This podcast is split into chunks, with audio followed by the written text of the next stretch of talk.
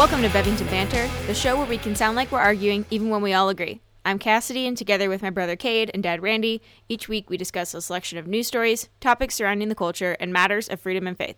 Thanks for listening. Follow and subscribe wherever you get your podcasts, share it, and if you like what you hear, rate it five stars on Apple and Spotify. However, today it is not with both my brother Cade and dad Randy, just Randy. Cade is not with us. Physically. Yeah, he is not. not well. It's not that he's no longer with us. He's he's just not Well, that- currently. that's true. He's just- us. he's under the weather. yeah, That's a different way of saying that. Yeah.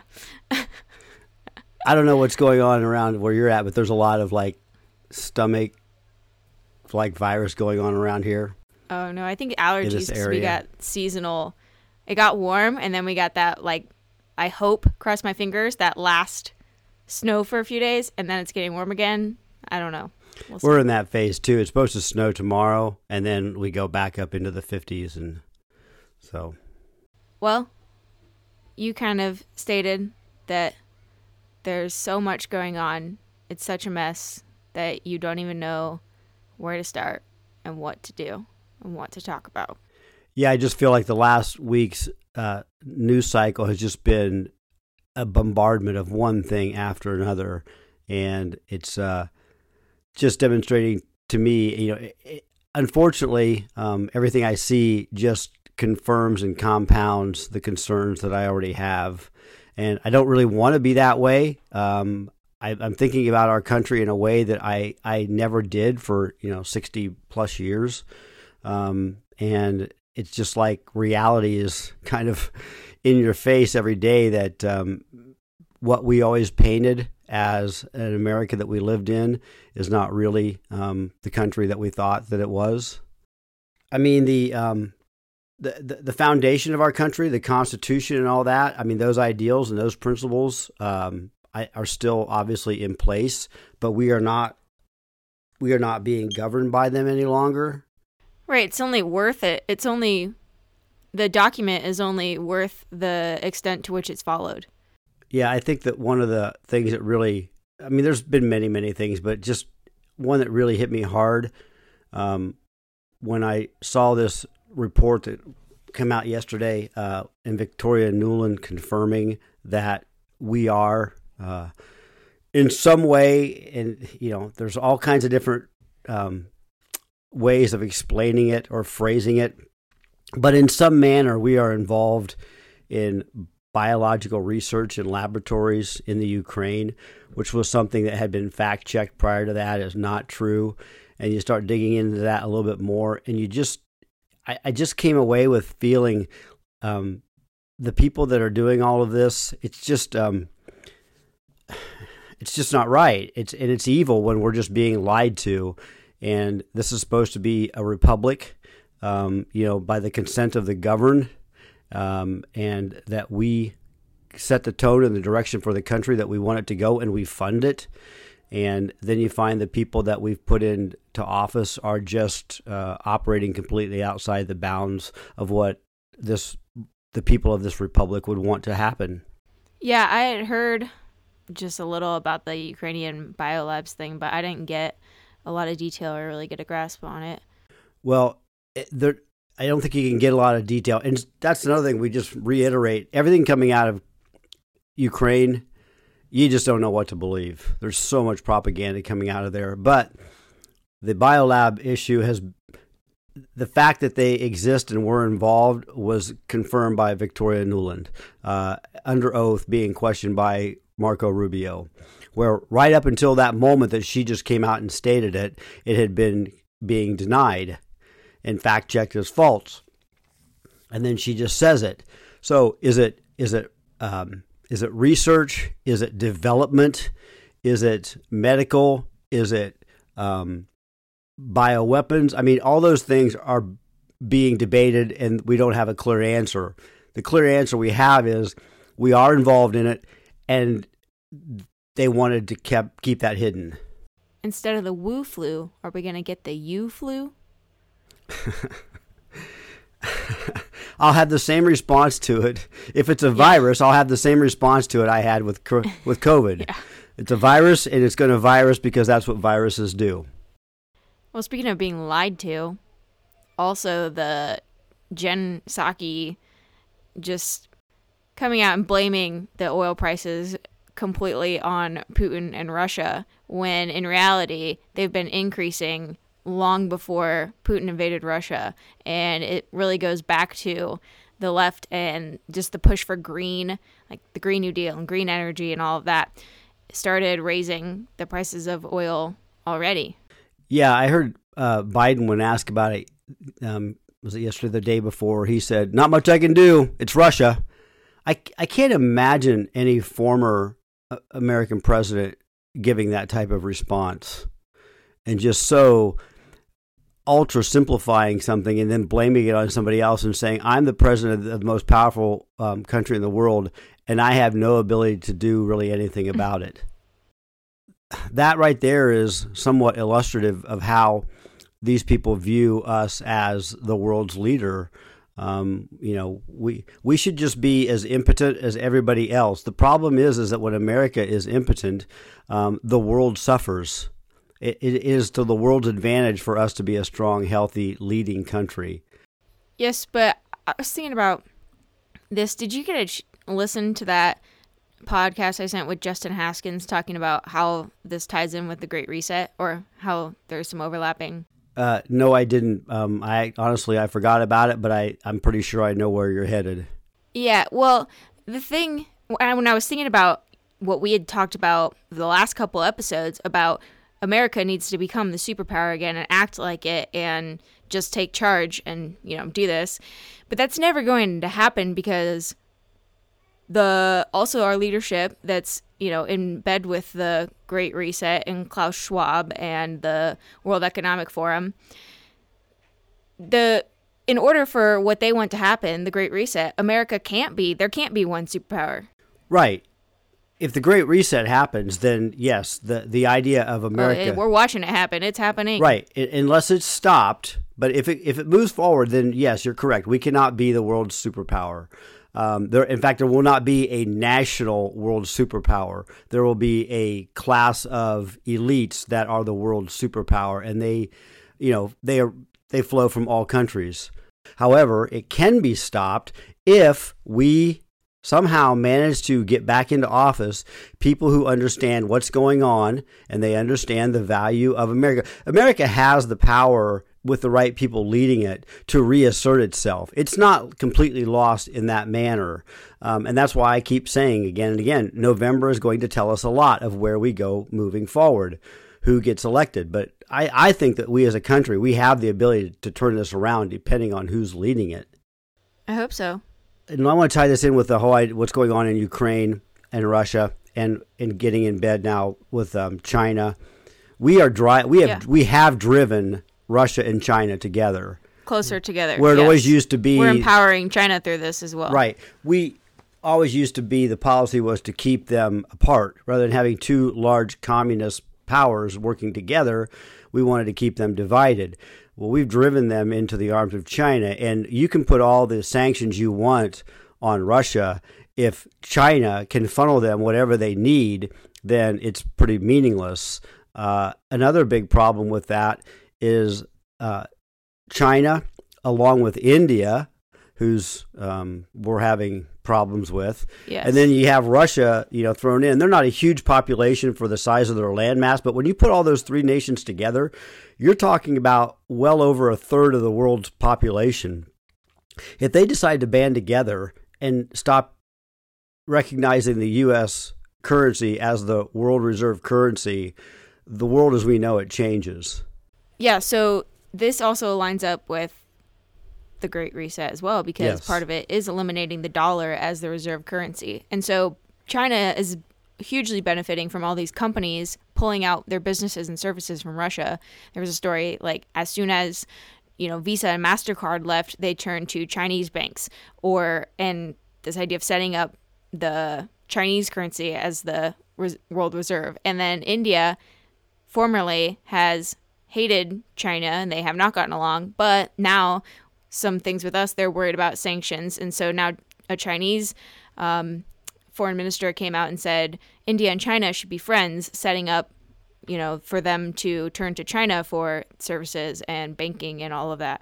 Right. We have everybody looks at all these different separate components and how to address them. It's like a lot of things in life. We look at all these various parts when there's really one core issue. Um, the only way that you deal with all of this is to go after China. China is the number one is our number one focus. We should seek to limit their economic uh, power in the world as much as we possibly can. That's the only way that that this gets turned around. Um, it's not by picking off parts of the of the overall you know tree. You know, Russia here, India there. Uh, it's going after China, and we I, I still think we have the ability to do that by by the regulations that we put on our companies. If you're going to do business in China, then here's the things that you got to do. Um, I have no problem making it possibly um, worth their while of getting out of China. We need to hammer them in in, in every way possible about accountability for their treatment uh, of you know the Uyghurs, um, the Wu flu, all of these things. We need to just hammer them and not back down, not be ashamed, not be embarrassed about calling them out on these things to put them in a negative light, hurt them economically. That is the way that you go after China, and then everybody else, you know, is falls into place. But it's possible. I just don't. But it's going to depend on our leadership why a couple things. One is why don't we? And we talked about this a little bit last week about we say that they're the greatest threat, but we always make Russia the boogeyman, right. not China. So why don't we do these things? And then two, this also seems like a little bit of uh, a catch twenty two for the uh, World Economic Free er, Forum and the Klaus Schwab, George Soros people, because on one hand they are kind of using NATO and that those like Western, they need to get all these Eastern countries over to that like partnering with the Western to take over, you know, the global. So they so they have interest in, you know, and they have interest in bringing countries like Ukraine into like the more of the Western ideals, and uh, even though they're altering those ideals, not Western like America's founding ideals, um, but into NATO so that they can get more power over more portions of the world and also stopping people like um, dictators like Putin who would who you know see those people as a threat to their power and would put up a fight. But wouldn't China be like that too? Yes. But they also are using China for now. Yes, and that's the question of let's just say that this great great reset eventually effort, china is going to be opposed to they're not going to want to be part of the world government exactly. they are the world government. Exactly. You, you nailed but it. But they're that using ex- them for now to bring us down from power or yes. Yeah. Exactly. You're you're you're right on um, this great reset. Let's say it it we do not get leaders elected in this country uh, to to start step up and doing what needs to be done, and the Great Reset continues to move forward. At some point, you're going to come to a, a, cross in the road where China and the um, say the World Economic Forum, the Great Reset people, this elite class uh, that wants to have the one world, you know, leadership of, with them in charge, they're going to come to loggerheads and the question is who's going, because you're right, China is not going to be subservient to anyone or any organization or any nation. They, that's not even possible. So the question is, is does Klaus Schwab and that bunch feel the same way? Uh, and so you'll have this big, big clash, or will they? Are they willing to settle to you know to just just under the top tier? And work with China so that they can maximize their, their power. The World Economic Forum, well, I don't know, I, I, but that's yeah, you're right. It, um, who's going to win out, or is the World Economic yeah, Forum willing to subvert, you know, to take second fiddle to China because it because it, there's so much to be well, gained by scary. it.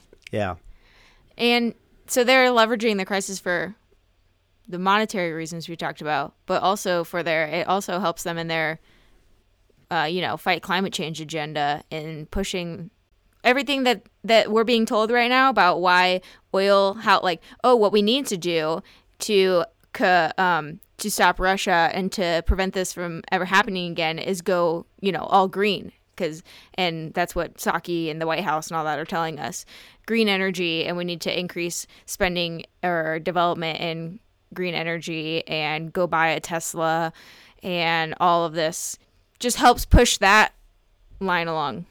Yeah, wasn't it interesting to hear Elon Musk, the the head of the by far best electronic car company, electric car company, you know, uh, say uh, we need more oil.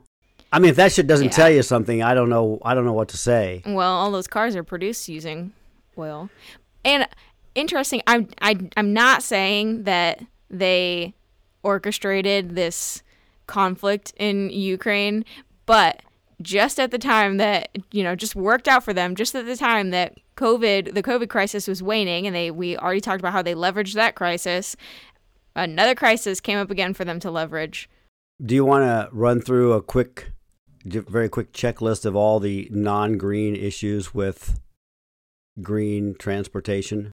What do you mean, like the fact that the all the components or you know everything got, that goes into producing the car is Dirty. made using oil, natural gas, coal. Right. The uh, when you plug that into charge it up, well, where's that energy coming from in America? Mostly coal. Natural gas, coal. When the batteries, I don't know exactly, but to dispose of the batteries is like a nuclear hazard, right? Yeah, it's environmental waste at, at a high level.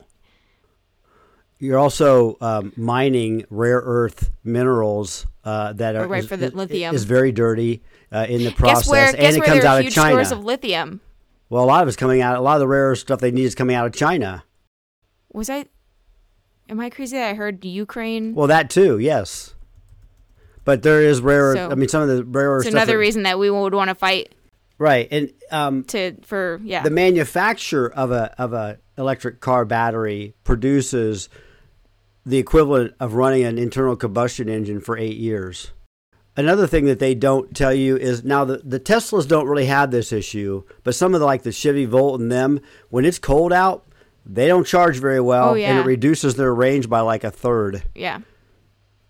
So there's a lot of, um, I mean, even the idea that I'm plugging this in to get it charged almost exclusively by coal and then the rest by natural gas, and the stuff that you think it's coming off of some windmill grid just is almost unmeasurable how small uh, that contributes.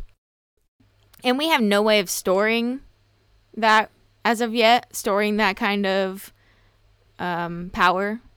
So when it's not windy or sunny out, The only thing that's unique about the electric car, I mean, I'm not saying I'm not opposed to them, but don't tell me it's some environmental, you know, great Right. environmental breakthrough that's going to save the environment. Um, because by the time I go spend one, I can buy a decent internal combustion engine car, and I and the difference, and over the life of that car, I might pay spend the amount in gas of what it cost me the difference to go buy a Tesla. Um, but the other thing that's really amazing about him is the technology on him, and mostly it's the it's the power. I mean, the power and speed that you can get from them has to be dialed back and controlled because it's so powerful and so instantaneous. Uh, it can just blow away the the best internal combustion engine. You think you got some big hot rod, uh, you know, an electric engine will yeah, blow you blow that- you away. yeah. So other than that, I mean, it's just it is what it is. It's not saving. It's not saving the world.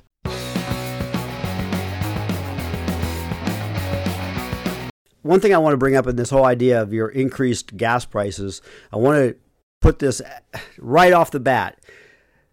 What we see happening, there's not an instantaneous. There is an instantaneous response in the market to prices, but it's not because of supply and demand. Most things are driven by supply and demand. That's what sets prices. But that's not the case in oftentimes in like the gas and oil market because it's a futures market. And that's the way it is with a lot of commodities. Um, it's what do you think is going to happen a year from now, three years from now, five years from now. That's what's driving those prices. When Jen Psaki gets up and says, "Well, the Keystone Pipeline wouldn't matter because it's going to take you know a long, a, a, some period of time to complete it yet, and then." To carry, start carrying product through. That's several years down the road at the earliest. That's not going to affect it. That's not how this works. These things are being priced on oil companies saying, will we be able to deliver? What does the future look like? What are the prices going to be like? What is our capacity going to be like? What's our ability to go out and discover? Where where are we are we keeping Exxon Mobil or whatever? Are we still uh, you know in good shape as a company five years from now, 10 years from now, from 20 years from now? What's our future? It's not about what's just being sucked out of the ground today. Not at all. Not, I mean, it's just not honest when she talks like that. It's just not honest. She said, "Well, you know, the Keystone XL pipeline is not a ref- not a an oil field. Well, you know what else isn't an oil field? A refinery is not an oil field. But we wouldn't have gasoline if we didn't have refineries. To act like it's not a part. Uh, these things are not a necessary part of all the you know component of all of the system to make it happen is just." It's just disingenuous, and I'm being generous in saying using that term. I don't know why you're surprised. It's not like she's ever honest up there. Well, I have a question for you about her. I'm just curious. This is a little parenthetical comment here. Is she really good at her job or really bad at her job? Oh, that is a very interesting proposition. She lies with such ease. It's just I, I that makes me think, man, she's really good at this. She can get up there and just say anything and it just flows out of her so quick and so easy and so effortless. Well, effortless. yeah, I guess if well to answer that question, then you have to ask what is the purpose of the White House press secretary? Right, and, and I was going to say if if it's to deceive the people of America of what's going on, then she's bad at her job because well, her job is to put out the message that the uh, to communicate the message that the administration wants right. to be communicated. But you have to do it in a way that isn't so it's a bold faced lie that everybody can tell, don't you? That's why I think maybe she's bad at her job, even though she does it so because effortlessly. We know she's lying. Yeah. They, they Except that they would nobody prefer holds that, her accountable. So right, they would prefer though that she lie in a way that we all sit here and don't go, "Oh, she's lying." Right.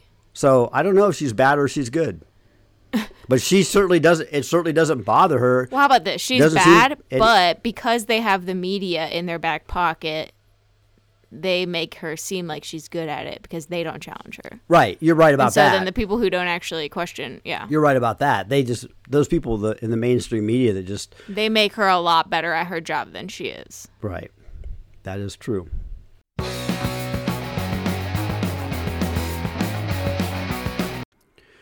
You know, along with um, our discussions on oil, gas prices, China, Russia, all these things, um, I want to bring up one thing I've been wanting to talk about for a while, and I'll try to I'll do it really quickly, and that's something called modern monetary theory modern monetary theory, which is what uh, our current administration uh, is trying to move more and more in that direction. They, they, they believe it, they want to practice it.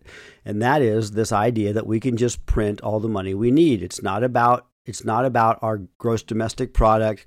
It's not tied to you know our ability to um, produce and tax and all of those kind of things in order to raise money for the treasury. Uh, it's not tied, obviously, any longer to a gold standard. We just print the money that we need.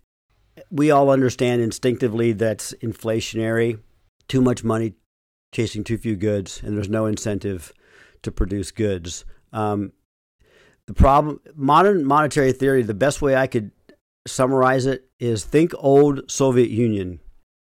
Old Soviet Union that controlled every they controlled every aspect of the economy and that's what you'd have to do. In order to make modern monetary theory even remotely work, you have to control every aspect of the economy. We're going to print the money. We're going to tell you what you have to make. We're going to tell you how much of it to make. We're going to tell you what job to do. We're going to tell you how much tax to pay. We're going to tell you what the cost of the products and services are. You have to control all of it because none of it can be left to the free market if you're going to operate under the modern monetary theory. And you're going to get the Soviet Union.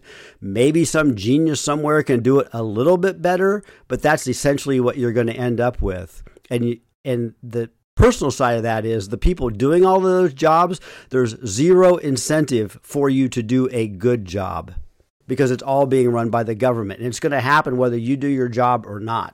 That that make any sense? And this is just insane. Okay, so the Investopedia uh expert like article on it that we'll link, the opening just says it's the so basically modern monetary theory is a heterodox macroeconomic framework that says monetarily sovereign countries like the US, UK, Japan, and Canada, which spend, tax, and borrow in a fiat currency that they fully control, are not operationally constrained by revenues when it comes to government or federal government spending. So literally just what you said, they're not like how much they spend has nothing to do with how much they Produce, intake. Right. That that just doesn't make any sense at all. How engaged Try to run your household like that. Right. How engaged, if you want again, what do you do about the rest of the world?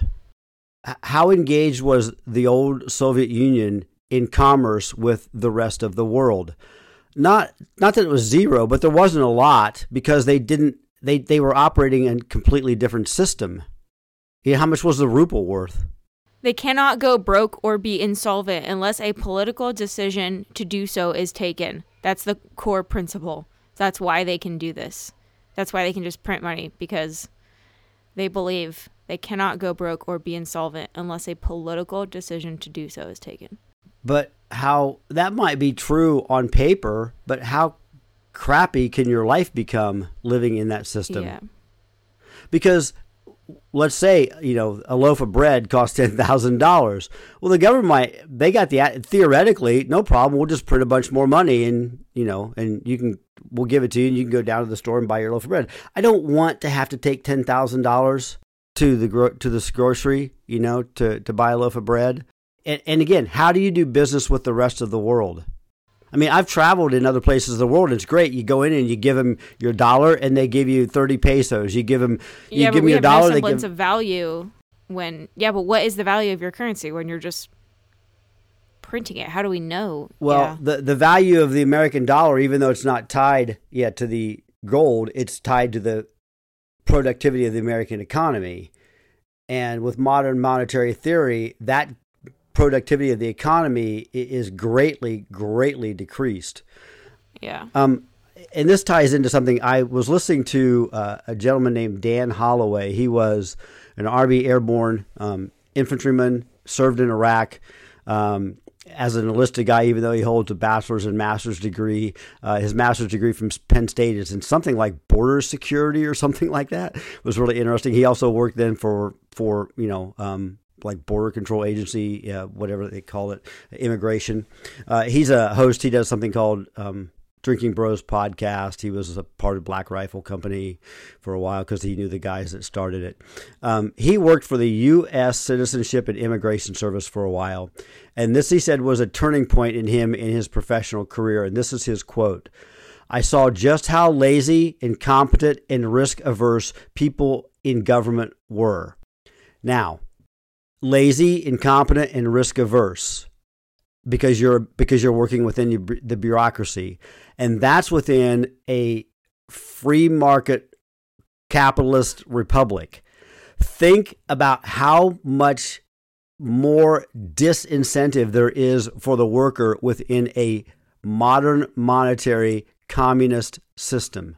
That's what you saw in the old Soviet Union. People in their jobs that they were assigned to and they could never be fired from did nothing productive because the last part is the real kicker risk averse. You do nothing that would cause attention to you that might somehow negatively affect you. You just stay out of the way and don't do anything, and then you won't get in trouble.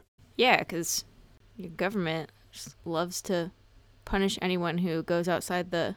Well, think about the scapegoat. I mean, being a scapegoat. I was reading. Um, I remember uh, Andrew Klavan in his "The Great Good Thing" talked about how some grandpa or great grandpa or great uncle or whatever the story was is that he was like the only Jew in town, and when there was a big fire that was raging out of control, burning the whole city down, they the the city leaders met together and and voted him as the um, as the fire chief so that they had he was so they, they could blame a Jew.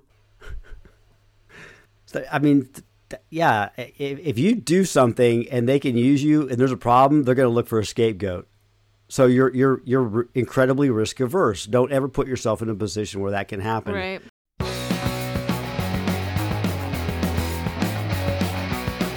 Did you see the uh, Project Veritas video? No. I have no idea what that's about. I saw it today. So, um, a Project Veritas journalist, she must have been uh, the old, you know, was as a lady. She went out to dinner with some uh, guy from Okay, the yes. New York Times. Can I can we pause on this Sure. because my question in all of these is every time I watch these, like the FDA guy, I'm like, does he think that this is a date and this is like this woman, this is what they're talking about? Like what an he must be an idiot. I do think they think it's a date. That's what he talks about and those are the things they say. Well, if you let's say eh, let's say you work for the I FDA mean, or you work for the New York Times. obviously, the journalist is egging that. Times. Eh, is, Exactly, you know, exactly. baiting Ooh, them you down work that for the line, New York Times. Oh my goodness. Ooh, you work for the FDA. This is you know what? Yeah, but what's, I, what's I listened like in that one, some of the questions that she asked and like her tone, I was like, how does he not just see what she's doing right now? How, who would ask because that? you because you're what, you find somebody normal who's interested person would ask that? Well in the circles that they travel in. That would be that probably is not uncommon conversation. All right. Anyway, another one. They think they're on a date. Yeah, I'm, What is it? Beautiful women are like Godzilla, and there are thousands of fleeing Japanese. according to yeah, according to, To Jerry Seinfeld George and George Costanza. Costanza, uh, beautiful woman, and that like is why that- yeah. Project Veritas gets so much information. I guess. Well, some of the people they've had out there have been men, but some of them are women. Yeah. But this guy, you know, he made statements um, that that he there were a, bu- a a bunch of feds in the crowd on January sixth.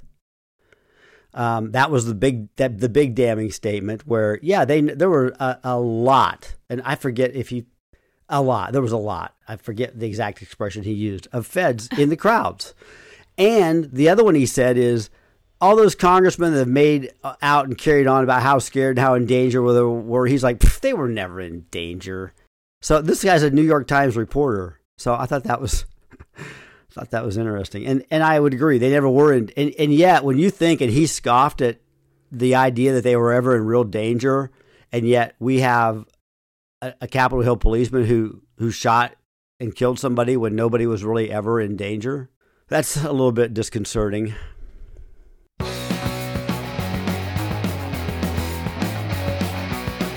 Did you see the CPAC? Um, I did see that. Matt Yeah. Schlapp. Yeah, I also see that he was trying to backtrack comments. from it. Max Schlapp. Mac, Ma- Matt- Matt, Matt Schlapp. Schlapp? That's Yeah. kind of hard to say. Yeah, yeah. Matt Schlapp. Should be Max Slap.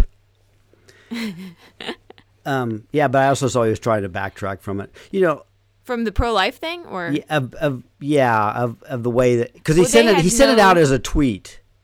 oh, the the Leah Thomas thing. Yes, yes, So the there Leah was Thomas two things. thing. So first he tweeted out about Leah Thomas, the transgender, the male swimmer on UPenn's women's team that's like gonna swim at the NCAA finals and all this stuff is destroying women. And he tweeted out and and there's like there's truth and not in the tweet on that. Like so he tweeted uh, an article and said uh, no matter what no ma- uh, no matter what one thinks of Leah's ability to swim with the women her story deserves our compassion. It will be interesting to hear Leah's point of view in 30 years. And most people's issue, I think, is not with the. Of course, everyone deserves our compassion, and I have compassion for someone who really is struggling with their identity and their gender and is going through that. But I think the issue is like that he called, he referred to Leah Thomas as her, and um, when, you know, like he was giving credence to Right. his desire to be a woman and my ability to identify as a woman and all of this. Right. His, yeah, his Yeah. his story, whatever the phrase they use. I, I will say the one, you know, again, I'm completely opposed to the idea of somebody who is. Uh, has all the genetic makeup of a male that gives you the physical advantage Right, that's competing. the bigger issue Right. here. It's not about Leah Thomas's uh personal internal struggles. It's the fact that in living his delusion, he is taking away and harming Right. all of these women who have worked their entire lives to be where they are. I, I just always wonder about too is I always have to question the sincerity of the person because Leah Thompson still has his junk. Yeah. I mean, if you're apparently if you're committed it's- to this, apparently it is seen in the women's yeah, locker room. he walks around the apparently and walks around the uh, Yeah. shower room naked um, with the girls. Um, if you're really that serious about it, then come on, then show me. You you can't Right. walk around with male genitalia and tell me that you're a woman. Yeah, we can have. Yes, we we have compassion for all of these people, but we also where's the compassion for the women that um Right. I want I want to get being and achievements are being destroyed. Right. I want I want anybody suffering this to get the the legitimate psychiatric help that they need to deal with their gender dysphoria. I find that to be more compassionate in the long run over the totality of their life than simply giving them drugs and surgery. So that was one. That was why he first made the news, and then he also CPAC that just happened this year. There was no CPAC historically has always had you know some kind of speaker or panel that was pro life, and this year there was no there was no conversation like basically they ignored the issue of abortion and so people asked him about it and he said something about saying that all of our as conservatives you know all of our content or all of our speakers all this should be should have a pro-life you know message behind it. And also this idea of we have people here and welcome people um, into cpac who aren't um, who are pro-abortion or whatever or pro-choice and he used all this language and he said not about not checking. You might not check all the boxes of conservatism but you can but we still have you here and you some people we had people here who um, were you know conservatives independents people who just like trump people who just don't like socialism and are figuring out what they are and that was his comment. And sure you'd be welcome at cpac but why can't we also educate them on pro-life issues? While they're there. Yeah, um, to be conservative, you have to be conserving. You have to be conserving something, and I can't think of anything more fundamental than conserving life. That is the most basic, fundamental thing that we have is our life, and so I don't know how aborting uh, babies conserves life. Um, I also want to just say this. I, I want to move away as much as I can. Anybody out there that would listen to me, stop using the word pro life. I'm not that that's a universal term, all life. No, there is there are some lives that need to end. Um, I'm anti-abortion. I'm not pro-life. I'm anti-abortion. Well, I, I think you could say with that pro life is you also, and his statements saying that everything that we should do should be pro life gets into the arguments that people use of, well, then you should be pro free childcare and government handouts and, you know, free college and all this stuff, being supporting, you know, from Right. womb to tomb. Speaking of free college, what does this moratorium on repaying um, college loans is that, that that we've been under since COVID? Uh, is that repaying the the principal on the loan, or is that only applied to that credit um, interest is not being accumulated? Do you know? I don't have student loans. Yeah, I know, but I thought maybe you'd read something. Um, No. I'm not sure either, but I just I don't understand what what COVID has to do with any of that. Um, so, and I don't understand where the federal government has the authority to just arbitrarily say, "Oh, we're not, you know, we're not re- we're not removing the pause," which apparently they're under a pause. Um, just like they wouldn't remove, just like they wouldn't um, The eviction eviction moratorium. moratorium, even though the Yeah. Supreme Court ruled it unconstitutional. They're like, oh, we don't care. We're going to do it anyways. That's so we've we've been down that road. But I just want to say, I'm I'm I'm not pro life. I'm I'm anti abortion.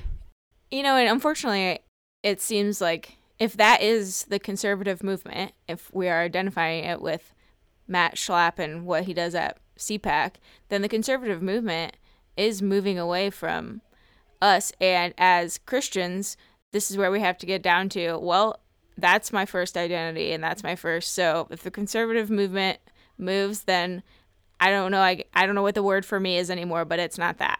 Well, in the 80s, the so-called conservative movement they really wanted to move away from the from the pro-life position. They they really wanted to they just they thought that abortion um, you know the the the anti-abortion stance was just killing the conservative movement. And I think that what we've seen over the last 30 now to 40 years is that they are wrong. They're yeah, wrong. look what happens when you capitulate. Yeah. And not only that, there's a lot more people that are against abortion than what they used to think that there was.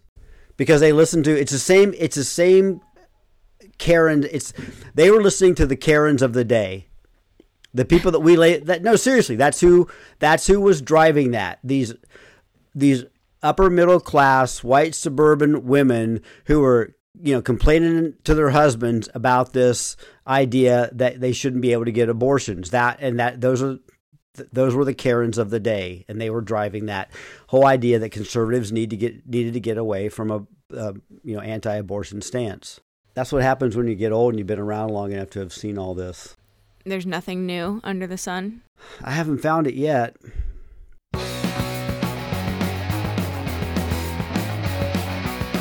Got anything funny to end on? No, I would talk. My happy thing would be baseball, but you don't agree. You don't share it, so I don't know if it's. Well, it's not that I don't. about. It's not that I have any issue with baseball. It's just that I don't really care enough when they play a game. I'll watch it for entertainment if it interests me. But other than that, ah, I'm well. not. Then I am happy that we're recording this on Thursday, March 10th, and a few hours ago, the Major League Baseball and the Players Association have agreed to a deal. Now it's not in writing yet, but so there will be baseball tentatively opening day April 7th. I'm very happy about that. So what was I'm going to go to a new park this year. what was the union wanting, and what did they get? Oh, I closed that page, but um, part of it was an increase in the minimum salaries, um, more opportunity to go to um, like free agency sooner, so that you could renegotiate your deals. Uh, the so the owners for a long time have manipulated the the playing time or the what's that? That's not what it's called, but you know where they'll send pe- guys up, bring guys Right. up, but then send them back down so that they So that they stay just they- they underneath the can minimum cheap- required. yeah, they can keep them cheaper longer. Yeah, um, manipulating service time. That's the anyway. So they wanted a way to like. So there's a limit of the amount of times you can call guys, like send guys, option them up and down now. Um, the I don't know. I don't remember. I'd be curious as to know what used to be the free agency threshold and what and what it is now. Because it seemed to me it used to be like around five years before you could be a free agent, Yeah. Here, I'm gonna click the. and I don't think that that's terribly bad. Also, universal DH was normal. Postseason, ex, ex, a postseason expansion, so that was for the owners. Uh, they banned the shift and they changed the pitch clock to speed the game up. So the postseason expansion, they're going to be more postseason. Most, yeah, so more revenue So- is the idea for So we're going to end up owners. we're going to wrap up baseball around Thanksgiving now, Yeah, I don't know. or are they going to cut back so on the pre-arbitration, pre-arbitration bonus pool got raised 50 million. The minimum salary increases. The col- collective bargaining tax. Oh, so that's like basically like the luxury tax. Yeah. In so that's kind of like a salary. It's an unofficial salary cap. Right. So they raise the unofficial salary cap. Well, you know that Yeah. you know that the owners aren't going to cut back on the 162 game schedule. They're not going to give up regular season no, games. so there is still going to be 100, and they're And they then- say they're going to still gonna- pull off this year 160. and then they're going to expand playoff baseball. So how does it not go longer? yeah, it's like an extra series, basically. Unless you're not going to you you know what you could do that as long as you didn't play in the team's stadiums. You know, like if you're from Milwaukee, Right, 'cause not everywhere. or because I guess they're can- yeah. indoor. But if you have, if you're a northern outdoor stadium and you're in In the November's. you can't play there. You got to go play Yeah. in Miami or something. That'd be miserable to play baseball when it's. oh man, I mean, I've practiced in snow before when we did like pre, but like before the season started. Practicing in snow, it's not. It's not wonderful. no, no. I I can remember actually in junior high. Uh, it started snowing during a baseball game. It, it, it started snowing during the game, and it snowed enough that we had school was canceled the, the next day. And that's back Oh, when it, wow. that's back when it took some snow in order to cancel.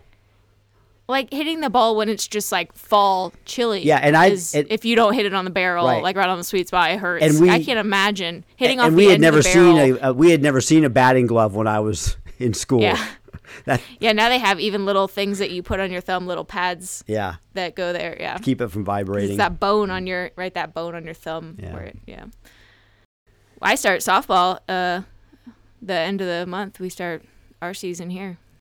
Well, oh yeah. Well, but you guys still have cold weather. You'll, you'll get some cold games, I bet, at night. Yeah, we actually get cold games at both ends. Like so, we don't. They don't do. We did fall ball this year, which is like a shorter Right. one, and that got. There were some games that were pretty cold, and then they do a season in the winter called deep freeze.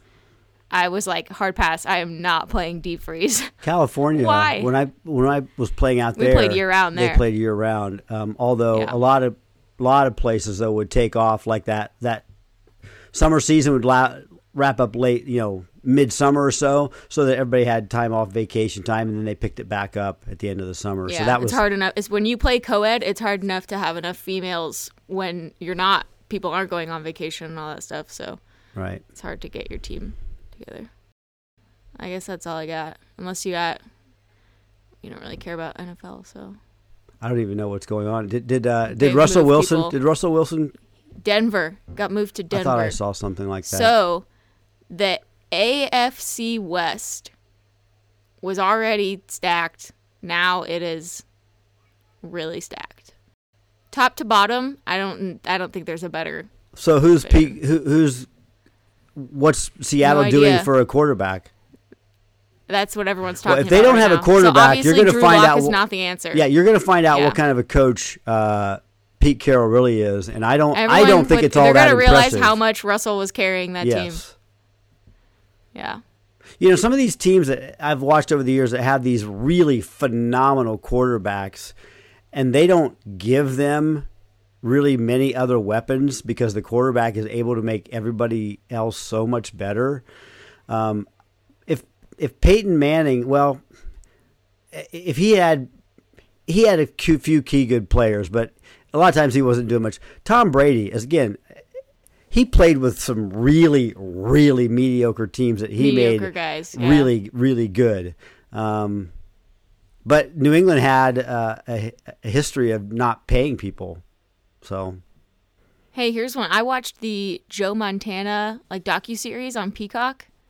uh huh. I'd never obviously I didn't really know much about that and I wasn't around him watching football. It was it was cool. He was I didn't realize how good and like what his career was really like until I sat down and watched that. Until Tom Brady came along, he was acknowledged oh, hands down. as the the goat, um, yeah. and I, he was very, very good. I don't He's such a different know what I think of Tom him as a person. Yeah. I don't. I never have been able to get a good read on him because you, you don't hear much from him. And what I have heard at times, I like thought was kind of yeah. I mean, it seems like he, yeah, enjoyed the celebrity life at the beginning for sure. I did not know he's like super good friends with Huey Lewis and the News. Oh, really? And that song, it's hip to be square. yeah, that's that's Joe Montana and a bunch of um and a bunch of other 49ers singing that. Hip hip Yeah. so hip to be square. That's yeah, that's Joe Montana. I tell you who I know this would be unpopular. Who I really never cared for, and that was um, Walsh, their coach. Just never Bill Walsh. Never really liked him. Mm. well, the way he handled the whole thing, Yeah, even in a- the, I was like, hey, He's a super manipulative person. Yeah. I mean, he's just Yeah. yeah. So You can tell that just by the way he handled Montana and Steve Young. I will say this about the now. Some years back, they did a all-time top 100 uh, NFL players, and they came out with shockingly. Uh, I thought these were football players. Jerry Rice as the as the all-time greatest football player.